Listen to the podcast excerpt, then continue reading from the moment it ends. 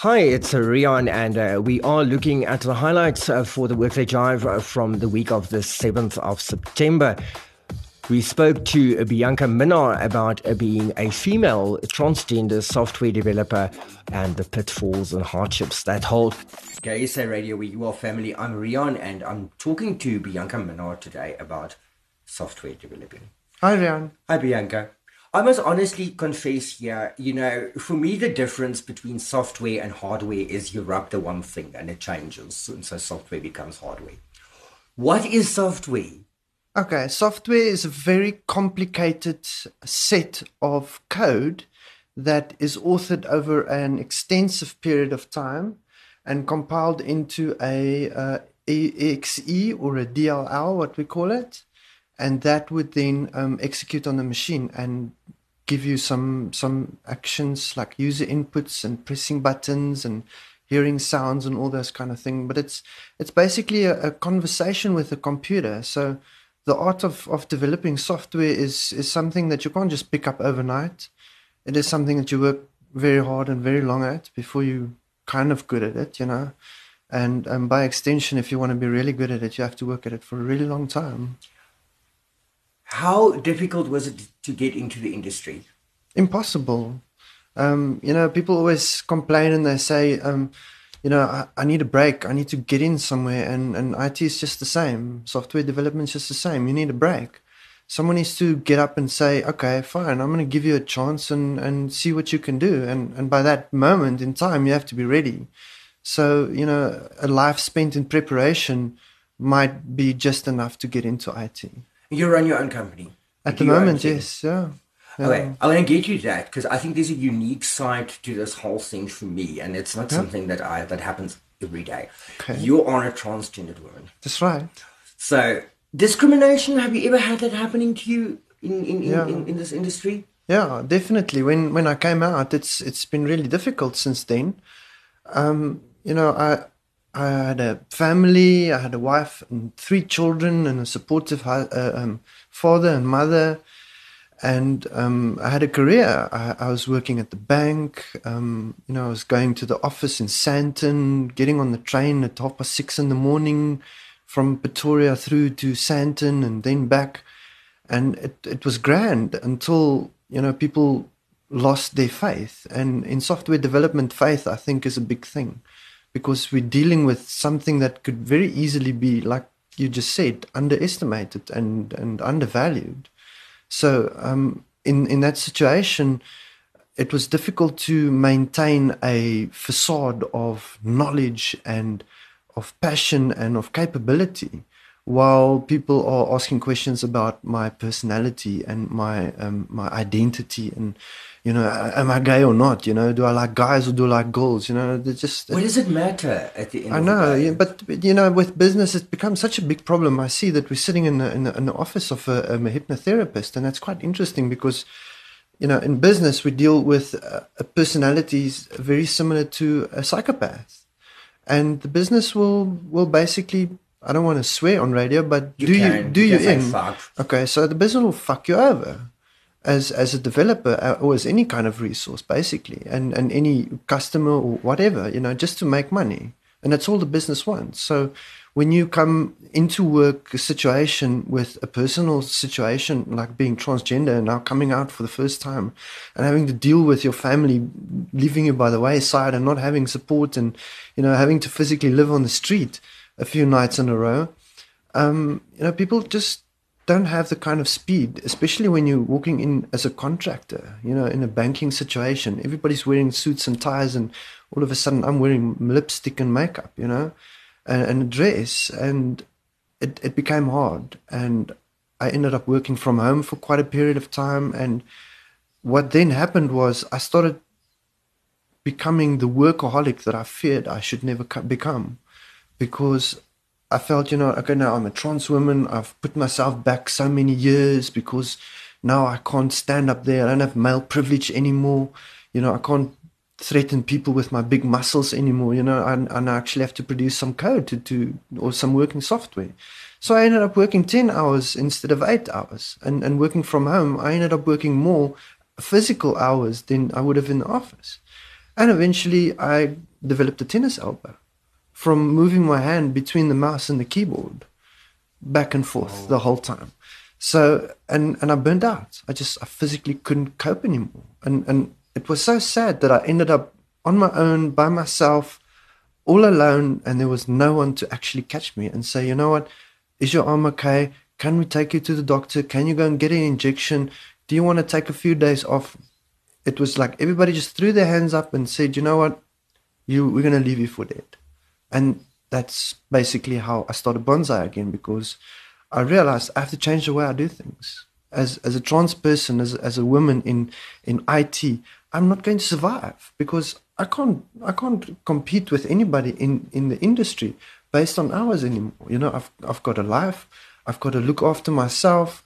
I've got to go and buy makeup that I have to put on for two hours in the morning sometimes. You know, so I've got different needs now. So I had to change the way I do things, and and that's really what the business is about. Is I changed the way I think about work and I changed the way I think about interactions with people.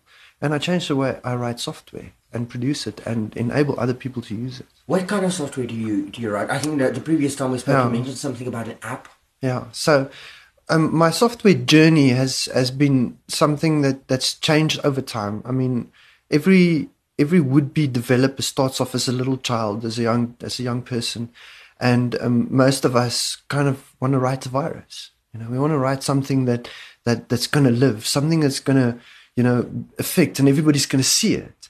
And um, that that idea continued then into websites, and I started writing websites, and I started writing um, interactions for for people in in business. You know, it, it it went down so far as to writing financial planners on the internet, um, based on um, Excel spreadsheets that actuaries would, would hand me um, from institutions like um, Alexander Forbes.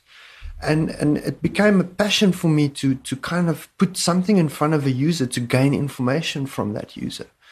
And when, when I lost everything, basically, I, I figured, you know what, I do have my experience still with me. I do have my, my journey and my progression as software developer, which the term software developer is is something that I use um, interchangeably with programmer, someone that writes code specifically to be able to reuse it and execute it on multiple platforms. Really, that's what pro, a software developer means to me. And I found about ten years ago, I started with with mobile development, and and it was such a passion. I, I just couldn't put the mobile phone down, and, and I figured, you know, this has to be the future. It has to be the way that people are going to interact and the way that people's going to consume software in the future. I mean, I'm talking back now, 10 years back, um, the first Titan 2 phones that only came out. Windows Mobile was the only thing really that, that you could do anything with. And, and we wrote some really impressive software on Windows Mobile uh, 15 years ago, yeah. And, um, you know, it ended up in, in a situation where I brought everything together and I realized that um, we as a software development community has an opportunity to change the way we think and interact with business. Because if you think about it, every other major um, group of employees has representatives, like a union and um, you know, Basic Employment Act and so forth. But it's like software developers somewhere falling through the cracks.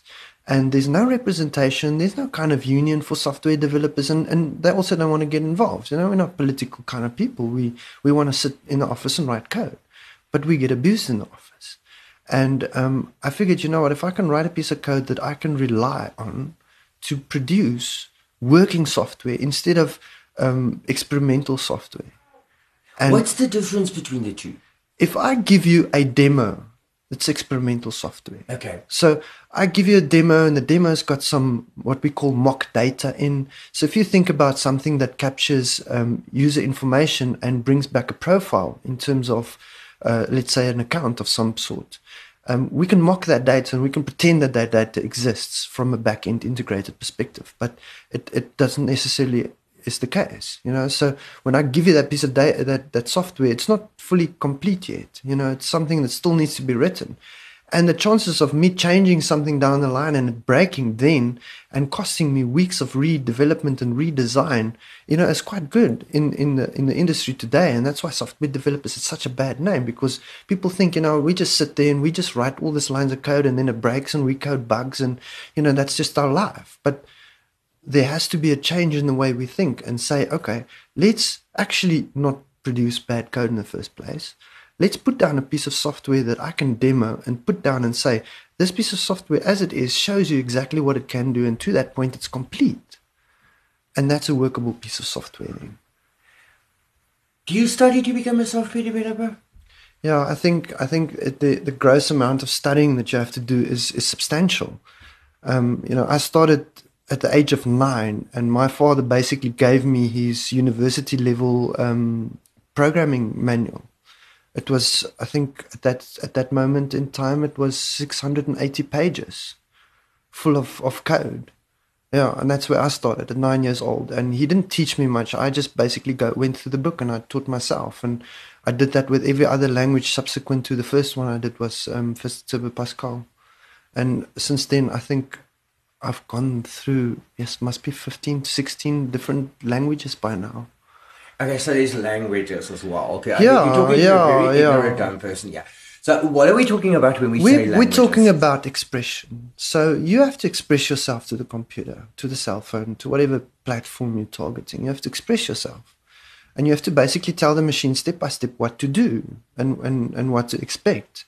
You know, so it involves a, a very um, complex uh, formatation of, of if statements and case statements and while loops and for loops and for each loops. And you know it's basically a structural representation of, of a logic set of steps that you want to execute.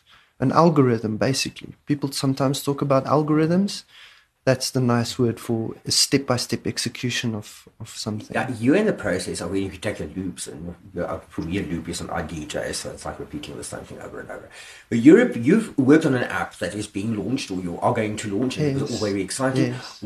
Just give me a little bit, okay. tiny bit of so, background. So Bonsai basically right now is a methodology that provides a mobile software developer targeting iOS and Android those are languages. So iOS and Android and Windows are the, the end platforms, the mobile platforms that we target. Okay. So you get your Windows mobile phone, you get your Android phone, and then you get your iOS phone. Okay. okay iOS would be BlackBerry. No, no, BlackBerry is off the charts by now. Oh, but I, it shows you how behind iPhone. iPhone. Is that iOS? It's iPhone. Okay. iPhone's iOS. Android is your your Nokia. Is your sorry, not your Nokia. It's your your um your your Samsungs and those kind of things. Those are the Android phones. And then you get your Windows phones, which is the Nokia's. Okay, so we're getting back to Bonsai. So what? Yeah. So Bonsai basically takes all the um, architectural knowledge that I've gained in the last 20 odd years in the industry and it brings it together with the help of some smart templating code that I've been working on. And it generates physical complete sets of executing application code that can be launched directly onto the App Store. So the the end game for me, and I'm not far away, is that there is an app on your phone that you download on your phone, and you fill in a couple of details like the name of your app and so forth and so forth, and hit a button and basically find your app in the App Store. Okay. Yeah. So in a day I want to make an app for me as a DJ, then yeah, I'll, yeah. we can start the basics for that. But yes, bearing in mind, software development is just never going to be cheap. Unfortunately, it's it's a very expensive thing. And and another thing that Bonsai now also brings to the table is it's reduced the cost because I can now more effectively write pieces of code and um, reuse pieces of code that um, generates full sets of functionality that I don't have to test again. I don't have to look at again. I know they work. And um, hence, you're just paying for something that's already been written and um, already functional. And then you just pay for your little for your little piece that you basically use to um, make it look nice. You know, put your own pictures up there and whatever. We're going to charge you for that. But you're basically going to get an app that that someone would probably charge you in excess of half a million to a million rands for over a period of six to eight months in less than two months, and and with the capability of change and and growth without Now, limit. You still work for yourself. Yeah. Downfalls, pitfalls. How do you have you created that balance? Because you know, I, I know Yeah. for a fact, you know, it's very easy to. It's taken me eight months of joblessness and and a great idea that that I I had to sell. I had to be able to sell my business, and and I think that's just the key factor in in in the failure of most businesses, startups anyway, is that selling. How do you sell as a as a business owner? How do you go out and sell your business, as well as um, put food on the table? I mean, I had to get up at five again this morning, and I had to work until eleven and get ready to come here.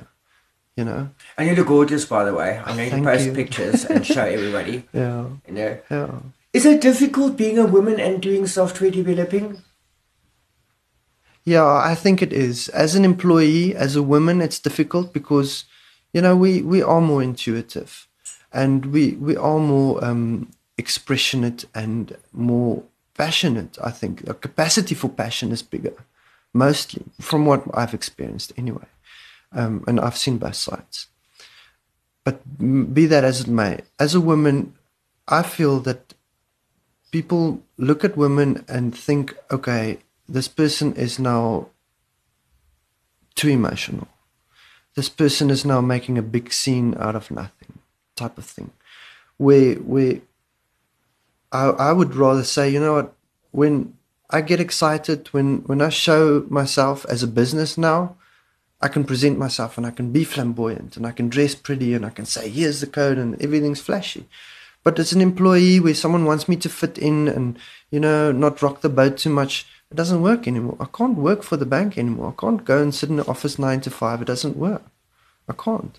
And and I think many women find that, you know, our lives needs to be more flexible and our lives needs to be more accessible um, during office hours. Because you go to the office and you're stuck and you can't pick up your phone, you can't talk to anybody, and you feel guilty for having a cup of coffee because you know your boss is watching you. But again, this is something that I'm trying to address with Bonsai. As as as an employee, you basically become the owner of your own business, and um, if you are capable of learning to to do software development, and I'm capable of teaching that, and that's the other arm of, of what I'm trying to do with Bonsai is to find a a bunch of people that will come together and learn how to do software development right the first time and put valuable software solutions in place with guidance from gained from uh, 20 years of experience in the business and basically giving the small medium companies in the street today uh, accessible mobile solutions that they can access. Because i mean you you now know you want to ask the question you want to be a dj and you want to have your own app. What would an app take? Maybe you can just put your calendar on your app you know make it look spiffy and you can just show here's my next show. I'm i'm doing a show in 3 days and it's purple and then tomorrow it's pink and you know whatever whatever you can come up with and then that's the kind of thing is I think is very valuable for, for any personal entity, even a business, where a business can communicate with its clients and, and say, you know what, these are the campaigns that I want to write. And Bonsai has written all that code already. We just need to put it together. What do you think distinguishes a, a great software developer or engineer from a not so Wow. great one? You know, that's a difficult question. The the software industry is very competition orientated, um, competitive rather. And in short, you're gonna have to sit down and you're gonna have to work. If you don't work, you're not gonna get anywhere.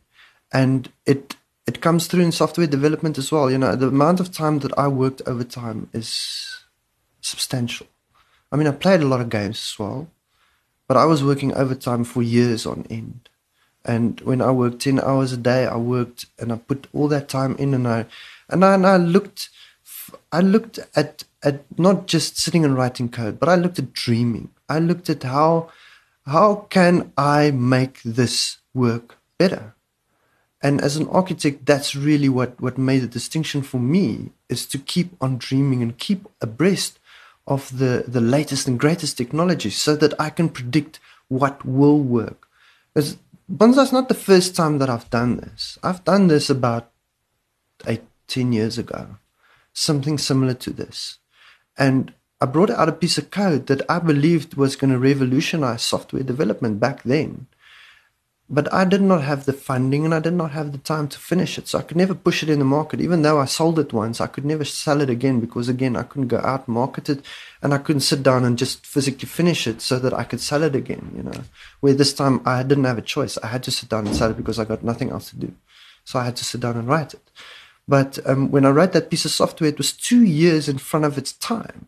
You know, so I dreamed two years ahead and I saw something or a way of doing something that nobody else has thought of in two years and then failed for another two years to implement. Um, and, and by that time, you know, I, I, I could have made some real money back then, but I couldn't. I didn't. It sounds like there's a lot of determination that goes yeah, into this. now you well. have to. Now you have to. Again, I don't want to swear, but eat, sleep, and shit computers, basically. Yeah, You've got a passion for computers. I do actually. I can see it. yeah.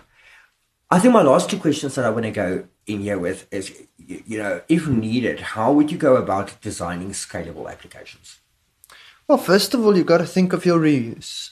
So there, there's two main facets of a growing application. And first of all, you know, people think applications are written once and run forever. That's nonsense. You know, as soon as your application stops development, you're basically dead in the water. You have to grow it. You have to keep going at it. And So it's a constant work. it's a constant work. So, and, and that's why the name bonsai for me was was such a, a pivotal um, signature of, of what I'm trying to do. Because now, as I'm living it, because I'm eating my own breakfast, right? I've written a piece of code that, that I can use as a tool to write a lot of code with, and I'm I'm using that tool today in my work, and it's given me the distinct feeling that now I can write a piece of code and then I can take it through a few steps of what we call refactory and then end up in a much more clinical and structured way than it would have been first off if I just wrote it the first time. So the, the development methodology takes the code through a process of trimming or, or pruning, if you want, um, to, to create a, a unique and, and uh, cohesive set of code rather than just writing a solution out for one person. I'm I'm much rather looking at something that I can reuse, something that that that works because I know it works because I tested before because I wrote it before. When is the app going to be available? And where? Well, yeah, basically I'm aiming to get the Android version out by the end of the year. So if I can get the Android version out and then I will have a, um, a companion source repository for the app that's in, then generated. So from a development perspective, as a developer, you'll come in, you'll download the app on your mobile cell phone on, on, on Android, and it'll give you the options that you need to fill in. You hit the button, you register whatever needs to happen, and you go in and you fill in your screen names and you know maybe you can even you at some stage later i want to um, enable you to upload the physical xaml files which is the presentation layers you know what colors your your, your text boxes are and those kind of things um, where you can physically upload them from your mobile device so you can physically code them if you want to the code's really simple basically from a xaml perspective and um, once you've uploaded that, then your app will be available within the next few days within the store as it goes through the process in the back end of uh, doing all the compilations and generations and everything. And you'll have your baseline app with the source code uh, that you can basically give any developer and say, you know what, I need another 20 hours on my app. Please finish it up for me. Everybody listens to this and they kind of go, oh my god, I want to get hold of her. Where can I get hold of you? Are you on. Facebook? Yeah, so I'm on Facebook, um, but my main contact vector for the business is LinkedIn. LinkedIn. Yeah. Okay. So Bianca Minnaar on LinkedIn, you'll find me if you just type in my name on on Google, Bianca Minnaar, uh, with two N's and two A's. Uh, you'll find me on LinkedIn. Uh, connect with me there, and you can also reach me with my Gmail address, bminar m i n n a r at gmail dot com. Yeah. And then how profitable is it to be a software developer? It's hard work that we know. Yeah, look, it's it's.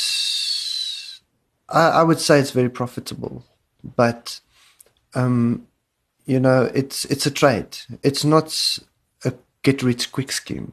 you know, if you're looking if you're looking for a big break, you know, rather try your hand at, at authoring. I'd say, you know, if if you've got a serious passion and you really want to to to to write software, code software for the machine, and make machine code, run up and down, and give you funky stuff, then you can become a software developer. But otherwise, I would suggest that you steer clear. But for the ones who want to do it, I'm willing to learn, uh, willing to teach. I want to teach. I've written a couple of documents already. Um, teaching people how to use bonsai is basically my, my, my primary focus. So anybody who's really interested, just send me a mail.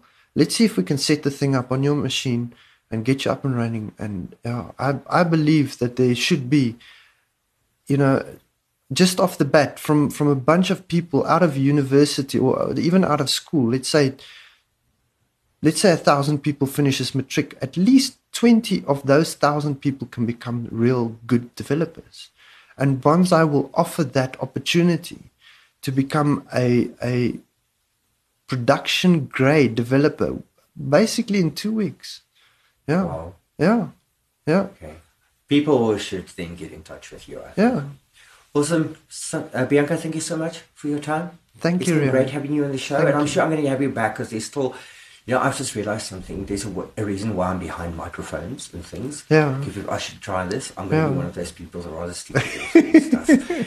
Gay SA Radio with your family. I'm Rion, and it was Bianca Minnaar talking to us all about software developing uh, this uh, morning. Stay streaming.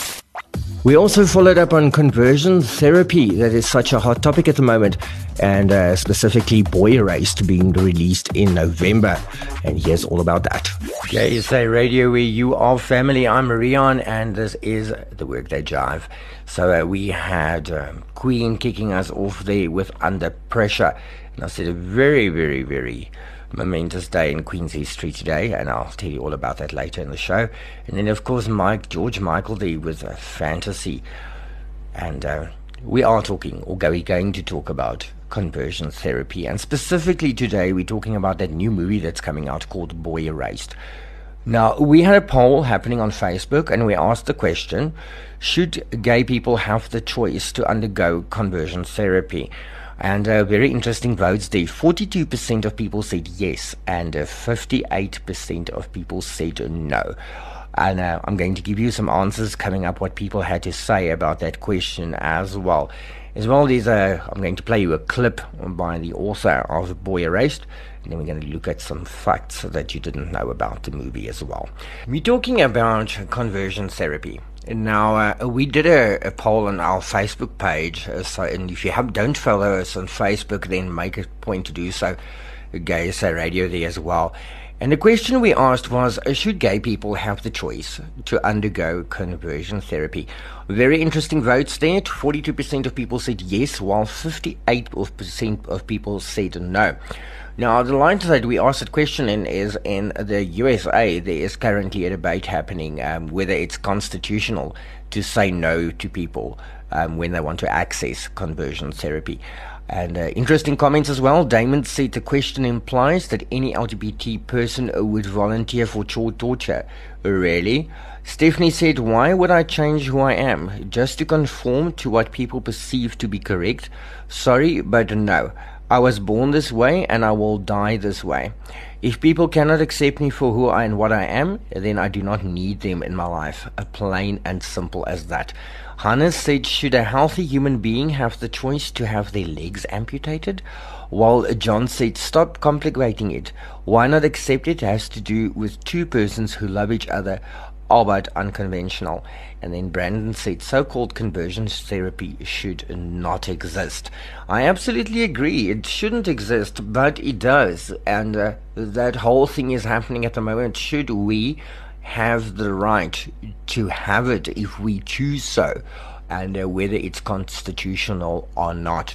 Now, um, conversion therapy is obviously, if you don't know what it is, it's the harmful practice of trying to change someone's sexuality. And this can be done via psychotherapy and religion. It's also at the forefront of a new star studded movie called Boy Erased. Now, the movie is based on a Garrard Conley's a memoir of the same name. And uh, the movie was directed and written by Joel Edgerton, And it follows the 19 year old Garrard uh, when he's outed to his parents. Now, the character in the movie that is um, called Lucas Hedges.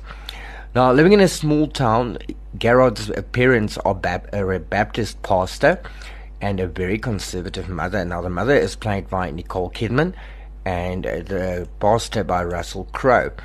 Now, when they find out what happens to their son, they send him to a conversion therapy camp where he meets the head therapist, um, Edgerton, and uh, other campers such as singer Troye Sivan. Now, very interesting. Um, uh, Garrard Conley spoke um, a little bit about the book and his background in an interview, and I'm going to play that for you about conversion therapy. And as I said, this is very wrong, but unfortunately, it does exist. Often we are in these environments where people are, we can survive and we can thrive at some point. Garrard Conley, um, the author of Boy Erased, speaking about his life a little bit there and uh, conversion therapy and then finding who you are. Now, we are talking about uh, Boy Erased, we're talking about conversion therapy, and uh, as I said, that question is still out there. You know, is it constitutional to be denied the fact that you would like to have conversion therapy? And of course, you can WhatsApp me on plus two seven six double one six nine three eight three one plus two seven six double one six nine three eight three one. Let me know what you think. And there's a whole debate happening out there. As I said, you know, people are kind of going, yes, we should have the right to undergo conversion therapy because uh, it's unconstitutional to deny us that. And this is specifically happening in the United States. And in the light of that, uh, there's a new movie coming out called Boy Erased. And uh, if you've just started streaming, well, I spoke to, well, I had an interview with the the author, the author of the book. Um, called uh, Garrard Conley earlier, and of course I didn't do the interview, but there was an interview by him. So uh, some other people were commented on um, the poll we did on Facebook, and uh, Devon said it's a tricky question to ask. Is conversion therapy right? No, it's inhumane, cruel, and torturous. Do I believe that people should be allowed to make their own choices, regardless of how harmful that choice may be? Sure. I just hope we are able to educate and embrace LGBTQ plus people who are considering this as a choice and show them that attempting to change who you are isn't the key to acceptance. Uh, Brian also said this, uh, to sin even more, uh, the wannabe straights can go and conform, lying night after night next to wives dreaming about some guy. Ryan said, What a disastrous question. It's unanswerable indeed. And Chris said, rather have it as a choice than have it enforced. And uh, as I said, that movie is coming out now. Watching a Boy Erased trailer, the movie seems to be a raw, honest, and emotional look at the pain that co- um, this causes young LGBTQ plus teens. It's also no surprise that the movie is already igniting awards chatter. Now, it's the second Hollywood movie focusing on conversion therapy this year. The other is Miseducation of Cameron Post uh, that starred Chloe Grace Moretz. Now, most medical associations condemn the practice of conversion therapy. There's no scientific evidence whatsoever that it works. However, there is evidence that it causes higher rates of depression and anxiety among patients. Now, it's something that is quickly becoming phased out in the United States and uh, more and more states are enacting legislation banning it for minors. So there we go, some facts about Boy uh, that you want to make notes of. As I said, that movie is being um, released on the 2nd of November in the US, and uh, we will probably get it here in South Africa a bit later. And it's focusing on conver- conversion therapy. Now, you know, I'm, I'm not condoning conversion therapy. It's, it's bad, it's horrible, and I don't think anybody should be forced to go through anything like that. Um, however, I also don't think that anybody should actually have a choice in the matter. I mean, it would be like saying it's okay to commit suicide and giving people the option to do that. Um, it's inhumane, and uh, in my opinion, we should kind of just not let people do it. And I agree with that poll we ran on Facebook. Um, no, no, no, not on. That's it from us at the Workday Drive. Uh, catch the show on Gay SA Radio with your family every Monday to Friday, 9 a.m. till 12 p.m. Stay safe and uh, stay blessed, and see you soon.